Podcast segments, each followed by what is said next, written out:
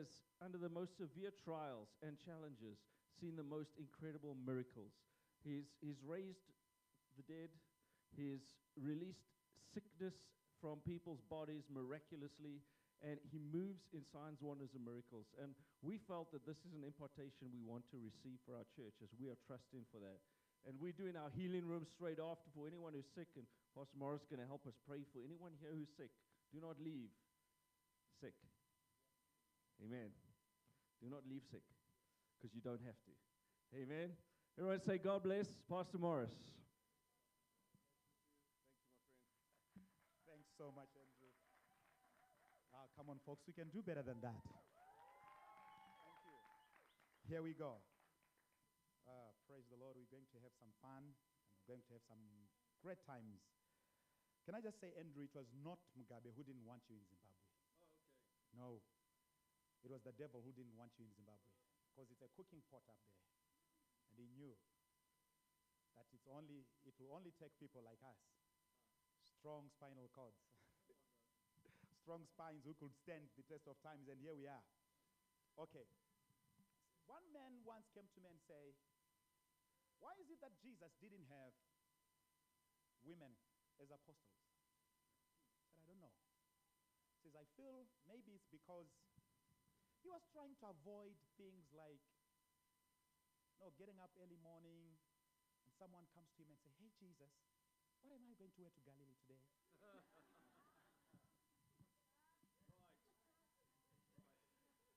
I hope you are not going to act like a Japanese who only laugh at a joke two weeks later. Got it right? Praise God. Thank you.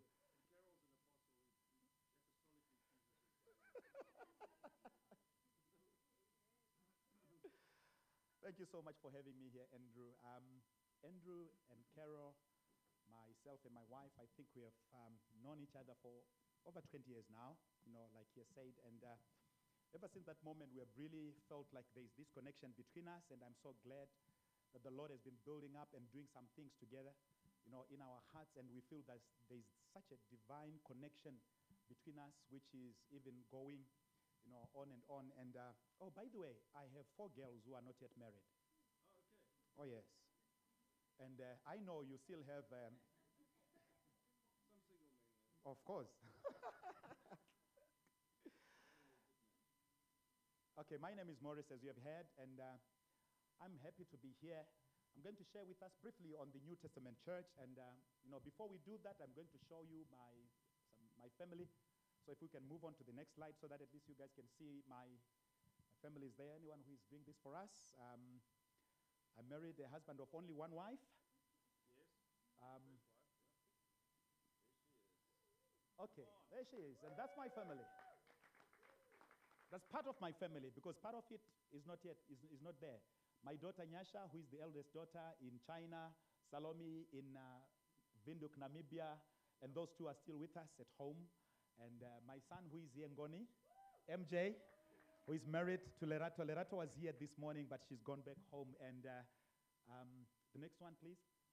Oh, there we are. That's my wife, Kathy. As you can see, the most beautiful woman in the whole world. okay, and that's my first grandson, Atuona. As you can see, the mom is having a big bump. You're ready anytime soon to have another one. So, yeah, that's, that's my family, and I'm glad that God has blessed me with such a big family. I said it in the morning service that um, it has always been said that um, dads or husbands who have more girls are more loving. I don't know if I have a witness from anyone. Oh, come on, you can say that again. you can say that again. Okay, um, let's just m- move on. Um, I just want, as I've said, I just want to share with us on what I sense the Spirit of God has been imparting in my heart and in my spirit for a long time. Because after being in ministry for over 25 years, I got to that time where having planted seven churches in Zimbabwe, still more there was something that was happening in me. And I got to that stage where, after hearing and seeing all that was going on, you know, the hocus pocus that has really taken the church by storm, especially in Africa, where there's this big man of God syndrome, where it's like one man does everything. You know, in an organization, one of the things that they teach you is that you don't have to think because thinking causes divisions. And after going through all that, I got to a stage where I was fed up with all that was happening. And sick and tired of that, I began to pray and asking God, Lord, what is it that we have missed or we are missing as the church? Because I don't believe this is what you died for, Jesus. Because I don't believe that Jesus died so that one man could be the boss over all. And when you look even at an organogram of the way many churches or many people used to do church, they have, you know, their relationship in the form of a triangle whereby the two corners of that triangle are at the bottom and the tip is at the top. And right at the top, in most cases, you see that at the top is where they plant or place the apostolic leaders or the so called men of God. I was looking at it one day and I didn't really understand. And I knew that the Spirit of God was trying to show me something. And here is how he began to minister to me. Can you imagine that God, at times, when you are open to the voice of the Spirit, he begins to minister to you in certain ways that are so profound that he can actually use a water bottle to minister to you. God began to speak to me, you know, from a can of in- insecticides. It was an insecticide can. And on that insecticide can, I think it was Target or one of those, there was this triangle, okay?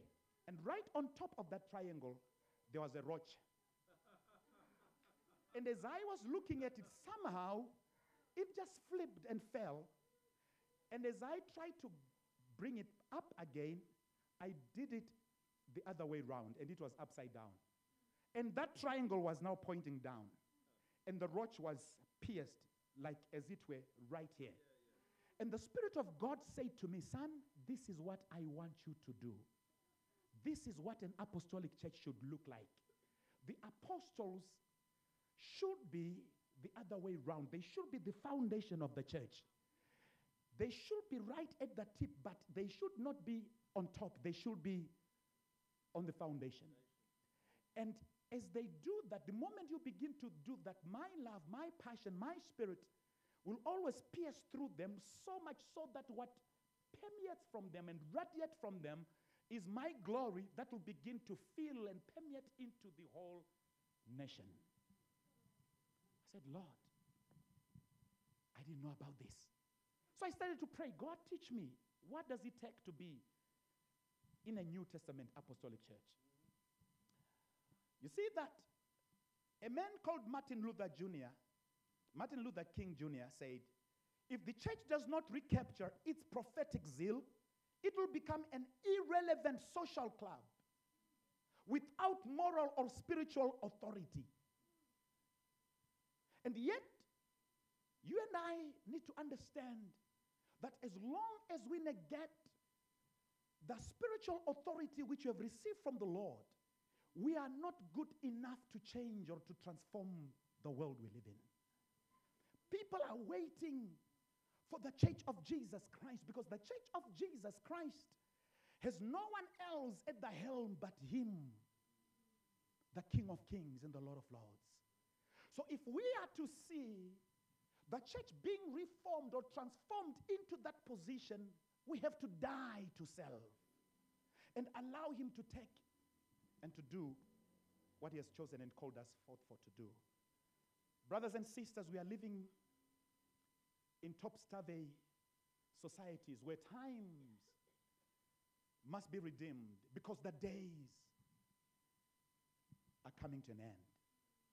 The paradox of time has it in this way that we live in times where we see enough humans but not enough humanity. We live in times when smartphones bring you closer to those afar, but distancing you from those who are closer. We live in times when we open more Facebook than the Holy Book. We live in times, brothers and sisters, when our possessions are more, but our appreciation is less. We live in times when a single mother can look after 10 children, but 10 children can't look after one mother. Such is the perversity of the world we live in. And so much so that at a gay wedding between two men, the priest was confused as how to pronounce them. Should I say, I pronounce you husband and wife? How should I do it? After a long silence, he looked at the crowd and looked at the people and he said, I now pronounce you men united.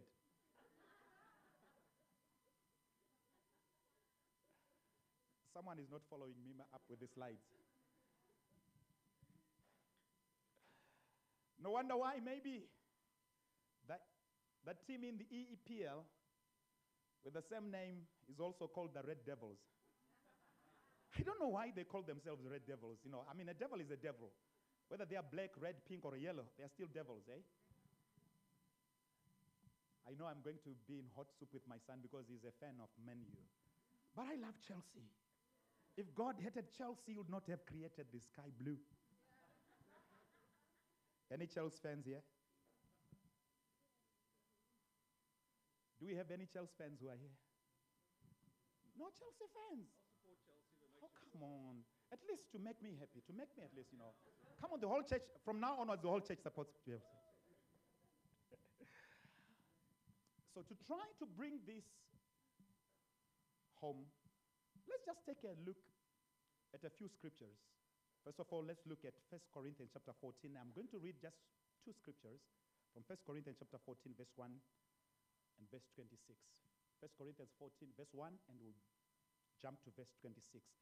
I will encourage you to go through the whole 1 Corinthians from chapter 13, chapter 14, sorry, from chapter 12, 13, and 14. So, verse 1, let's all do it together. Let's read together. One, two, three, go. Follow the way of love and eagerly desire gifts of the Spirit, especially prophecy. 26. What then shall we say, brother? When you come together, each of you has a hymn or a word of instruction, a revelation, a tongue, or an interpretation. Everything must be done so that the church may be built up. When you look at those opening words from verse 26, what then shall we say, brothers and sisters?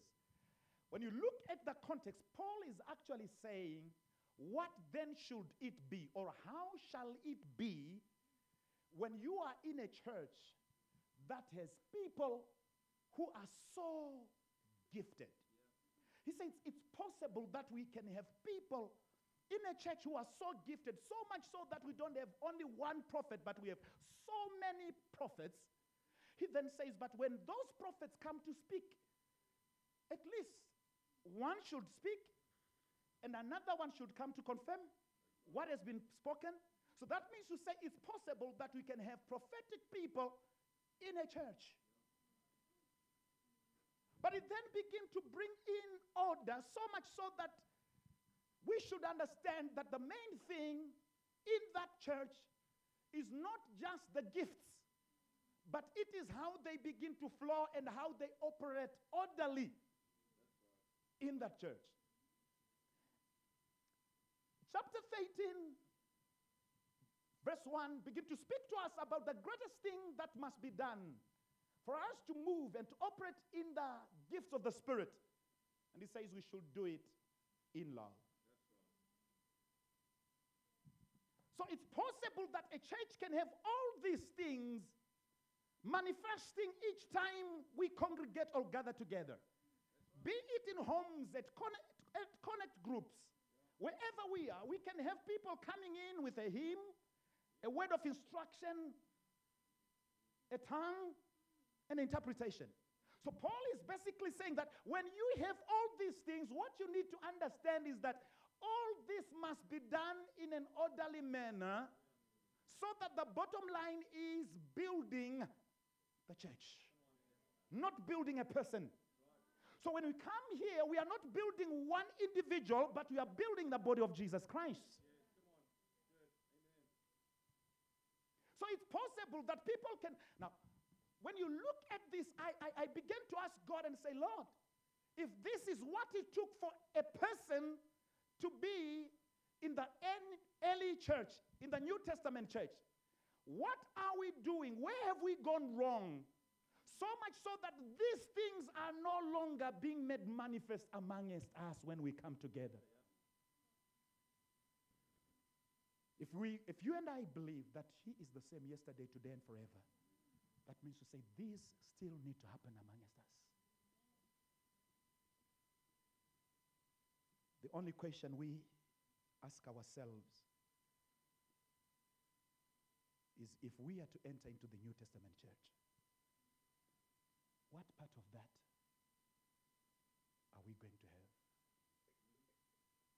The only thing that can limit us or restrict us from entering into a New Testament church is not our skin texture, it's not our height or where we come from.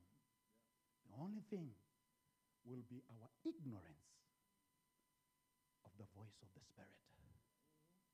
That's the only thing that can serenade us or segregate us from entering into the New Testament church. As I was looking at it, the Spirit of God began to ask me and say, Son, you need to understand that in whatever you are doing, you are building. I called you to build. And the principal architecture of building the church is Jesus himself. He says, You need to understand that you're building. But when you are building, you must understand that it's either you're building a movement or a monument. Building a church or a country club. I said, Lord, help me build a church.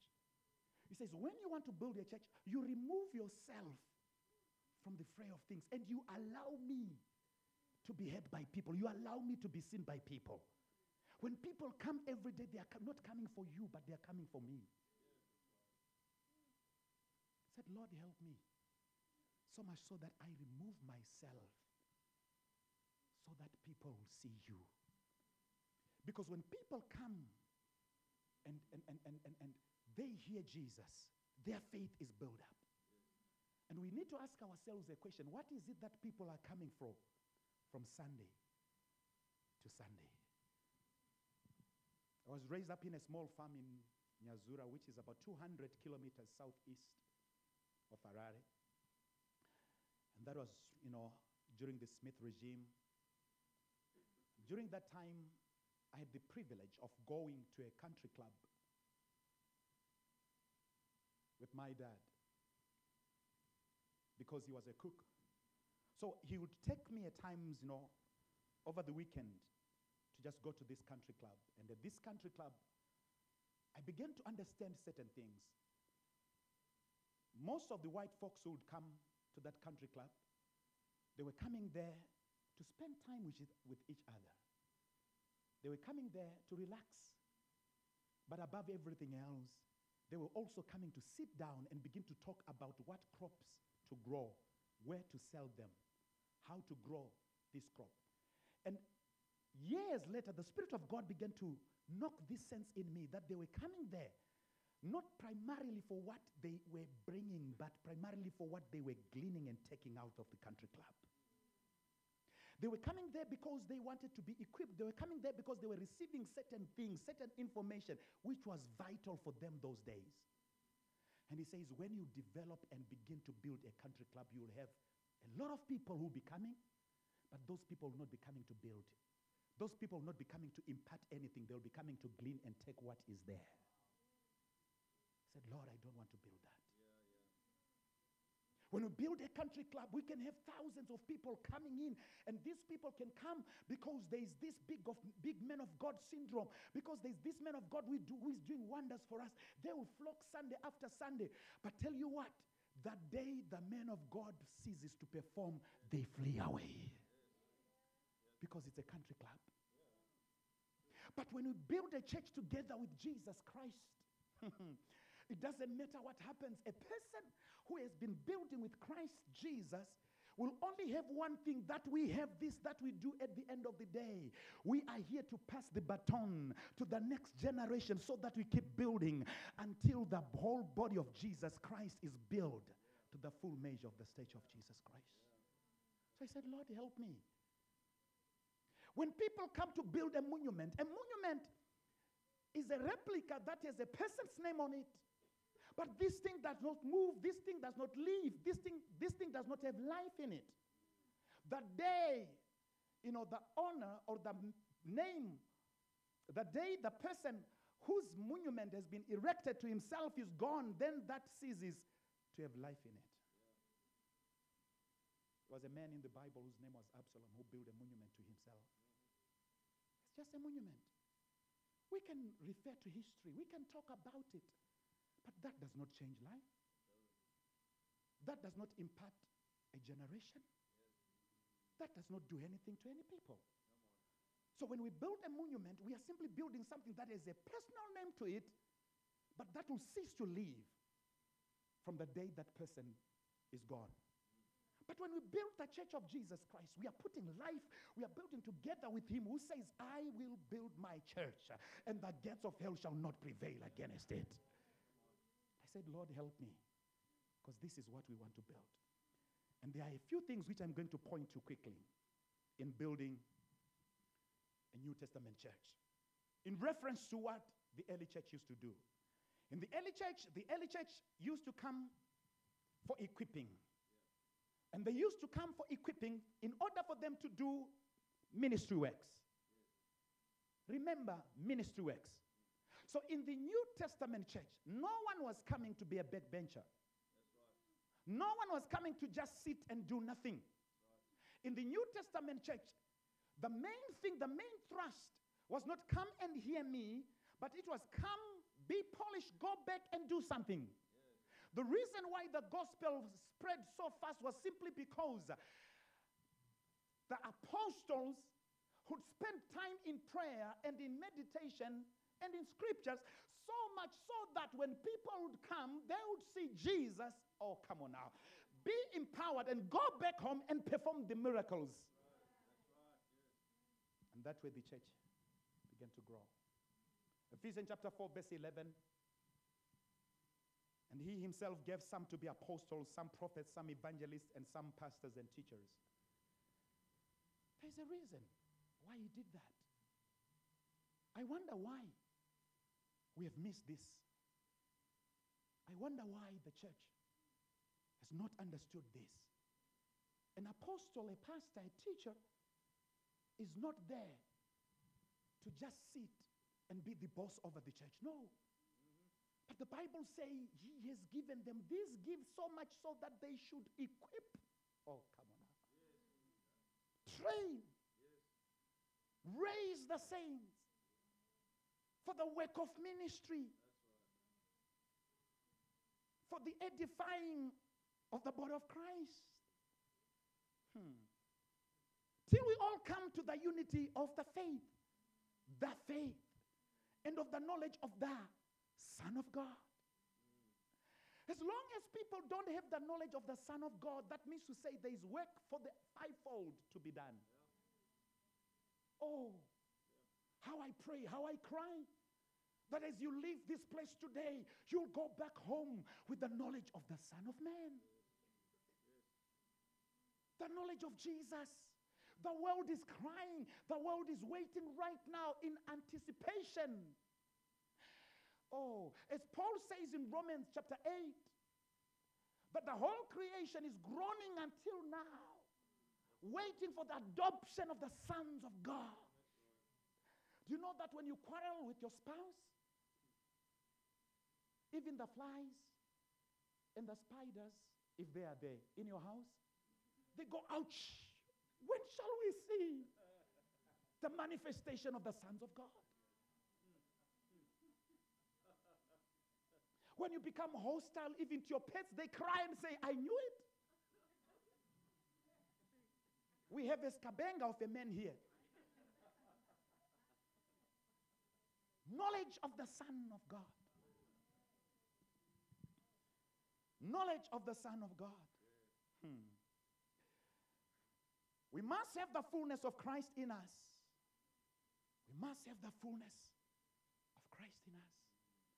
And God gave me this picture of a, of a brick form, a brick molding machine.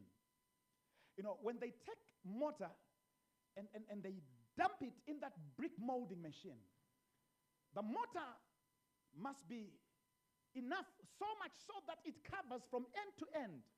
Because if it does not do that, then we are not going to have a full brick. And think about it, even yourself. But Christ, when He, God, when He looks at us, sorry, He does not look at us by virtue of where we come from, but He looks at us in the sight or in the eyes of the fullness of Christ. Robert Liardon, in his book I Saw Heaven, once said, When God took me to heaven, I had a tour. And during my tour, he says, Whatever I was seeing was that all the people who were around, all the people I was seeing, were almost the age of Jesus Christ. Everyone, even those who were, who were older when they died, all of them were looking as if they were 33 years around that age because they were the fullness of Christ. The primary responsibility of the fivefold is to prepare God's people for works of service. It is so boring and unchristlike to be in a church where I get to do everything on, all by myself. It's very unchristlike. Brothers and sisters, we need even to begin to teach our kids from children's church to hear the voice of God and to prophesy. How wonderful will it be to come to church one day and have one six, seven year old kid come and run to the front and say, Mommy, I saw an angel. This is what Jesus said to me. Up until we have such, we're still lagging behind in the gifts of the Spirit. And we need to activate this so much so that it becomes easy to know the church of Jesus Christ. The early church came to hear Jesus and be healed by him. In Luke chapter 5 and verse 15, the scriptures say, However, the report went around concerning him all the more. And great multitudes came together to hear and to be healed by him of their infirmities. Luke chapter 6 and 17, and he came down with them and stood on a level place with crowd of his disciples and a great multitude of people from all Judea and Jerusalem and from the sea coast of Tyre and Sidon or Sidon who came to hear Jesus and be healed of their diseases. So the people came to hear Jesus and be healed of their diseases. I was conducting a conference one day in Harare. And as I was midway through my sermon, a woman just came from nowhere crying and running. Pastor, Pastor, my daughter, my daughter. And she came running down the aisle, the aisle. As I was standing in front, she just came there crying. She's dead, she's dead. Dropped the baby in my arms, held the baby. And I was teaching on faith. Now, many of us know that you're a minister, you're teaching on faith, and such a thing happens, you know that the end result is going to be only one of the two things. It's either this is the end of my ministry, or people are going to affirm me as their leader. I'm looking at it. I mean, it's like goosebumps all over my back. Uh, it's like a huge door to a fridge or a freezer has been opened. And I'm freezing outside, like, my God, what am I going to do? And inside, there's this giant of faith that is leaping up and saying, Speak the word only. Speak the word only. And I begin to speak the word to this dead corpse. I pray and I continue to speak the word. Five minutes, I'm speaking the word. I'm going on, and there is nothing. And by that time, my wife is standing next to me. And I continue to speak the word of God. And I hear a still small voice saying, It's done. Hand it to your wife. I give it to my wife with two things. Number one, it's as good as saying, Baby, go take care of this. Number two, I'm trying to dodge and saying, you know what? Okay, let's keep going. Where were we? I mean, who, who does, who cares where were we or where we were when we have a situation like this? Come on, Pastor, do something about this child. Don't ask us where were we. We are here, and we were praying for this dead body. I tried five, seven minutes, and it's like no one is listening to me. But I knew that the, the Lord had performed a miracle. And exactly after about seven minutes, my wife comes in, and she is actually smiling, and she calls, Praise the Lord. And what do I hear? The baby is crying.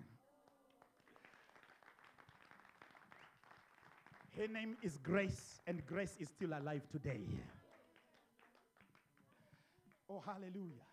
So, brothers and sisters, I feel and I believe this is what God has sent me here to do. I've come here to just deposit an anointing for the miraculous, to quicken what is in us. You may not remember, maybe, all what I've said. But if there is anything I want you to get hold of, it is that Jesus is the same yesterday, today, and forever. He is still doing miracles today. He is still healing the sick today. He is still raising the dead today. You need to catch that anointing and get hold of that spirit. Do understand, like Julius Malema once said, that English to a black African is like airtime. Sometimes, sometimes it runs out. So if it runs out, you may not understand all everything that I'm saying, but please get hold of this. Jesus Christ is still the same.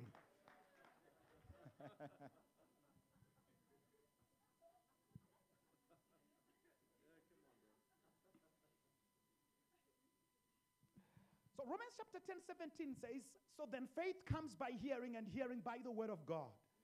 If people are not developing faith, it is because they are not hearing from God, but they are hearing from man.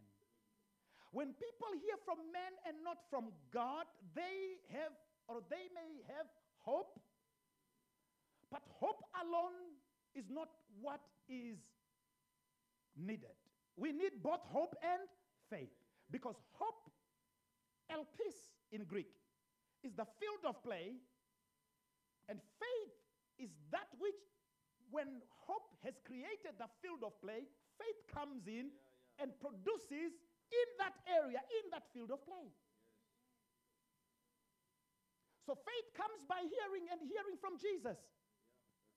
So th- when they came to hear Jesus, faith was lifted, faith was developed, faith began to grow in the inside of them so much so that healings will just make manifest themselves.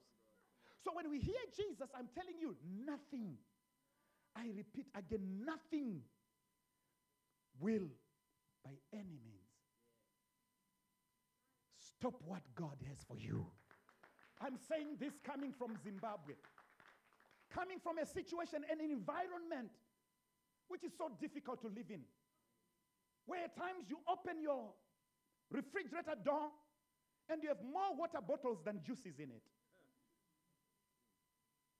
Not by design, because the situation at times forces you. At times you walk on, feet, on foot, not because you want, but because you don't have not the money, but you don't have petrol. We still stand in that situation and we still praise the Lord and we see still. We still are seeing miracles. We still are seeing God doing great things. As we continue to develop New Testament church. And finally, they came to learn the language of the Spirit. They came to learn the language of the Spirit. Oh, the language of the Spirit. The New Testament church was not only the dwelling place for the presence of God, it was also a learning center for the language of the Holy Spirit. See, you see that in the scripture we have just read, the people in the church at Corinth had learned the language of the Holy Spirit so much so that it was easy to have a couple of people coming with revelations and say, I have a revelation. And some having t- a tongue. Or someone just to stand and say, hey, I have an interpretation, or dreams and visions, or any of the gifts that are mentioned on 1 Corinthians chapter 12, verse 8. Last Friday, I accompanied my son to this hardware store because he was buying some stuff for his friend. And afterwards, I just felt in my spirit to go outside. As we were walking outside, I just looked around and I saw this, this white guy. He's an elderly man. And as I'm looking at him, he goes to the door of his car and he's trying to open the door of his car. And he turns back like this. And I see his lips. And quickly the Spirit of God said to me, He's praying in tongues. And I call out to him. And I say, Man, I know the language you are speaking in. And I can interpret because that's my home language. He looks at me and say, What? What am I saying? What language is it? And as he says, What language is it? All of a sudden, the Holy Ghost comes upon me and I begin to speak back to him in, in the Spirit. And so we were speaking in tongues. I dropped everything that was in my hands. And he drops everything that he was also holding to. And he comes running to me. We embrace each other. And for a couple of minutes, we are just praying in the spirit. And as we were praying in the spirit, a couple of guys are, are coming out, and I'm I'm very like, okay. I'm very conscious of my environment. This is outside. I, I don't know. I mean, back home in Harare, we could do this, uh, but I don't know in South Africa. And there's this white guy who comes and is looking at us, and it's like, I almost said, it's not what you think. It's not, it's, it's not what you think. Because, I mean, there's these two guys, a black guy and this white guy. They've embraced each other, and it's like so close. up close and up tight. And it's like, come on now. Long story short, we end up you know, talking to each other, introducing ourselves, you know. And right at the end, this guy says to me, Hey, I want to invite you to my place. Whenever you want, please come for coffee.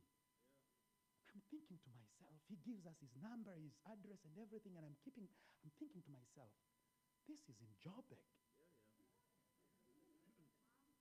When last did I hear of this? That a white guy can just give his number and his address to a black foreigner and say, You can come home. There was one thing in my heart that there are no foreigners when we are in the body of Christ.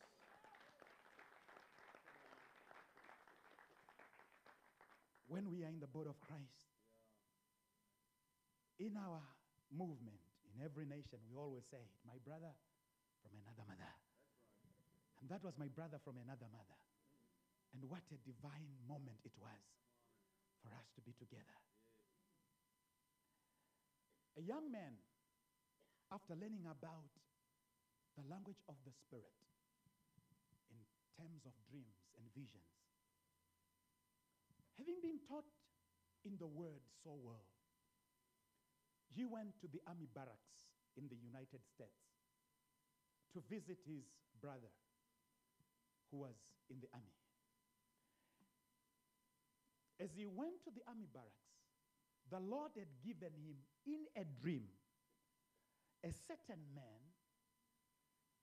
and he knew exactly the height of that man, and he had actually showed him, shown him what the man was wearing, and he had also shown him the gestures this man was using as you are speaking to his brother. So he had waited to see the manifestation of that dream for a week until that day. And he, as he walked up to his brother, he saw exactly this man whom he had seen in his dream. And he knew clearly that this is the man I saw in my dreams. And in his dream, God had said to him certain things that he wanted this man to know about. So he walked up to this man and said, Hey, I saw you. And this man just looked at him. He never said anything. He says, And when I saw you, this is what I was told to tell you. He began to tell this man exactly everything that this man wanted to know. This man just looked at him and never said anything and walked away. And he's like, But why? I thought he was going to say something about this. I don't know now whether this is true or not. So he said, Anyway, I've done my, my, my part. This is what the Lord told me to do, and I've done my part. So he left. Two weeks later, he came back. And when he came back two weeks later, that same man bumped into him and said, Young man, come to my office right now. So he came to his office and say, The last time you came here, you said something. Where did you hear that from? He said, Sir, I had a dream. And God told me those things. He says, You dream? He says, Yes, I dream. He says, Young man, what you told me, I could not say anything because the president of the United States of America was in a situation which we needed to come up with a solution. And that was classified matter. It was not supposed to be known by any person. And I am surprised how you came to know about it. He says, I dream. And God told me that. He says, You dream? He says, Yes. He says, Can you come back tomorrow? He came back the following morning. And when he came back the following morning, he says, Son, we want to hire you. He says, Sir, for the why? He says, Because we want you to dream for the United States of American Army. So when we learn the voice of the Spirit, there are certain things that will begin to happen, and God will just open doors for us. There are many times whereby God has just enabled me to dream, to see visions, to, to see, to be in a stance and to see people. At times, the Lord just allows me to see in a dream a certain person, you know, dressed in a certain way. And at times I just pray and say, God, when time comes, make it manifest. And at times I'm walking and boom, I see that person and it's like, oh, I remember what God told me about this person. And at times I go to that person and say, hey, sir, are you in a situation like this and this? And it's like, how? How do you know? One day God spoke to me in a dream, and I saw myself in Harare. And I was just, you know, very close to this big billboard across one of the major roads, you know, in, in, in our city, Robert Mugabe Road. As I was looking at that billboard, I saw what was written. And in my dream, God speak, spoke to me and say, move to that area.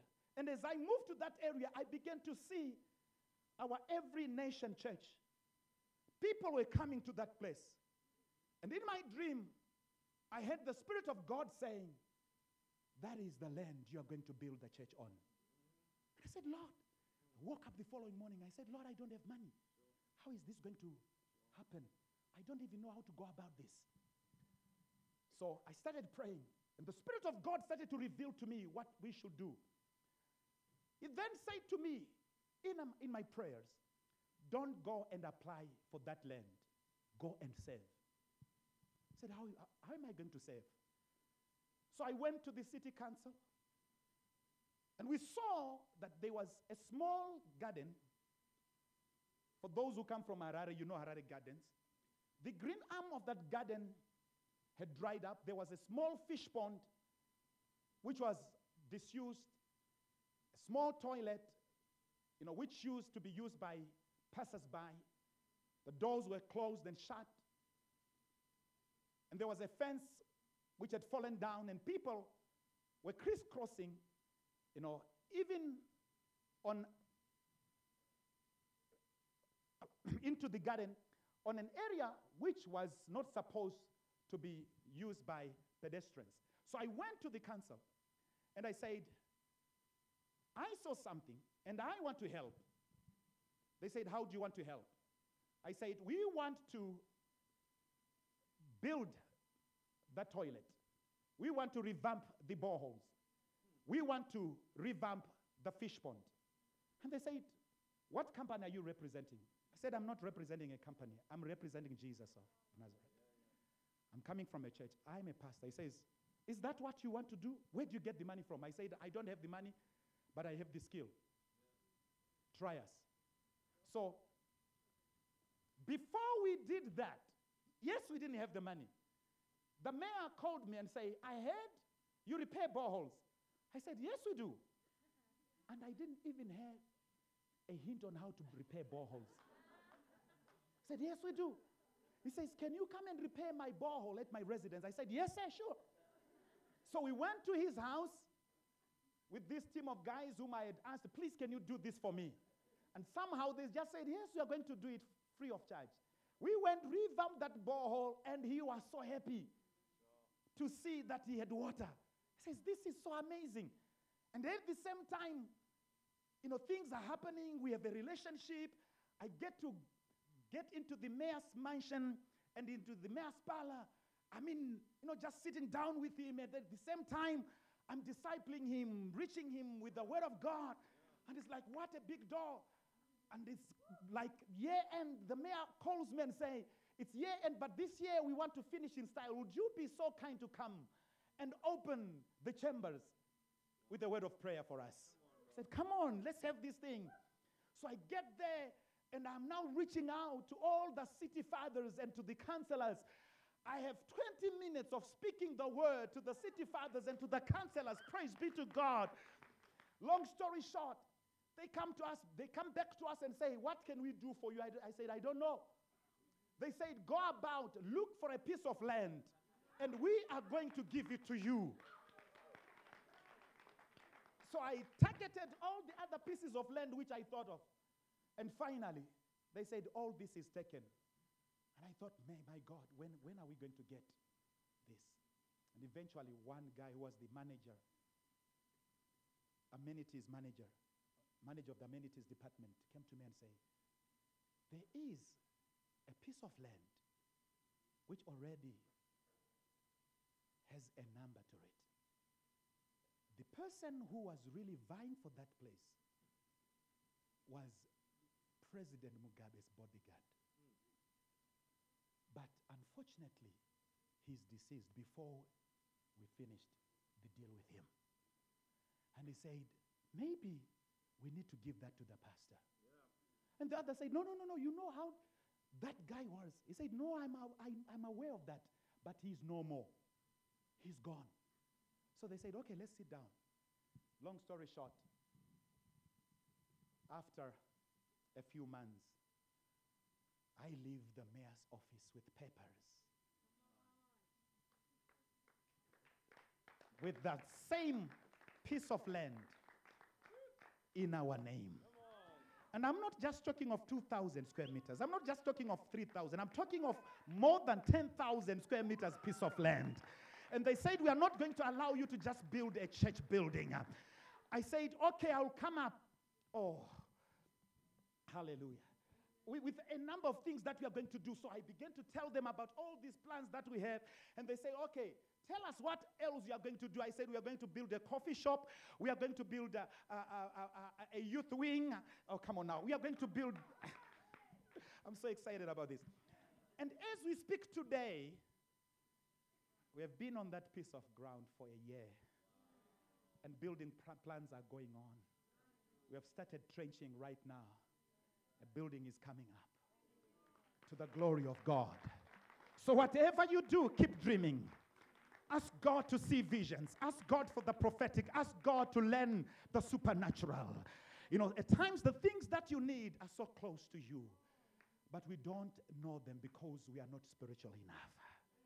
The only limitation to entering into the New Testament church is can we hear the voice of the Spirit more often? Can we hear the voice of the Spirit more often?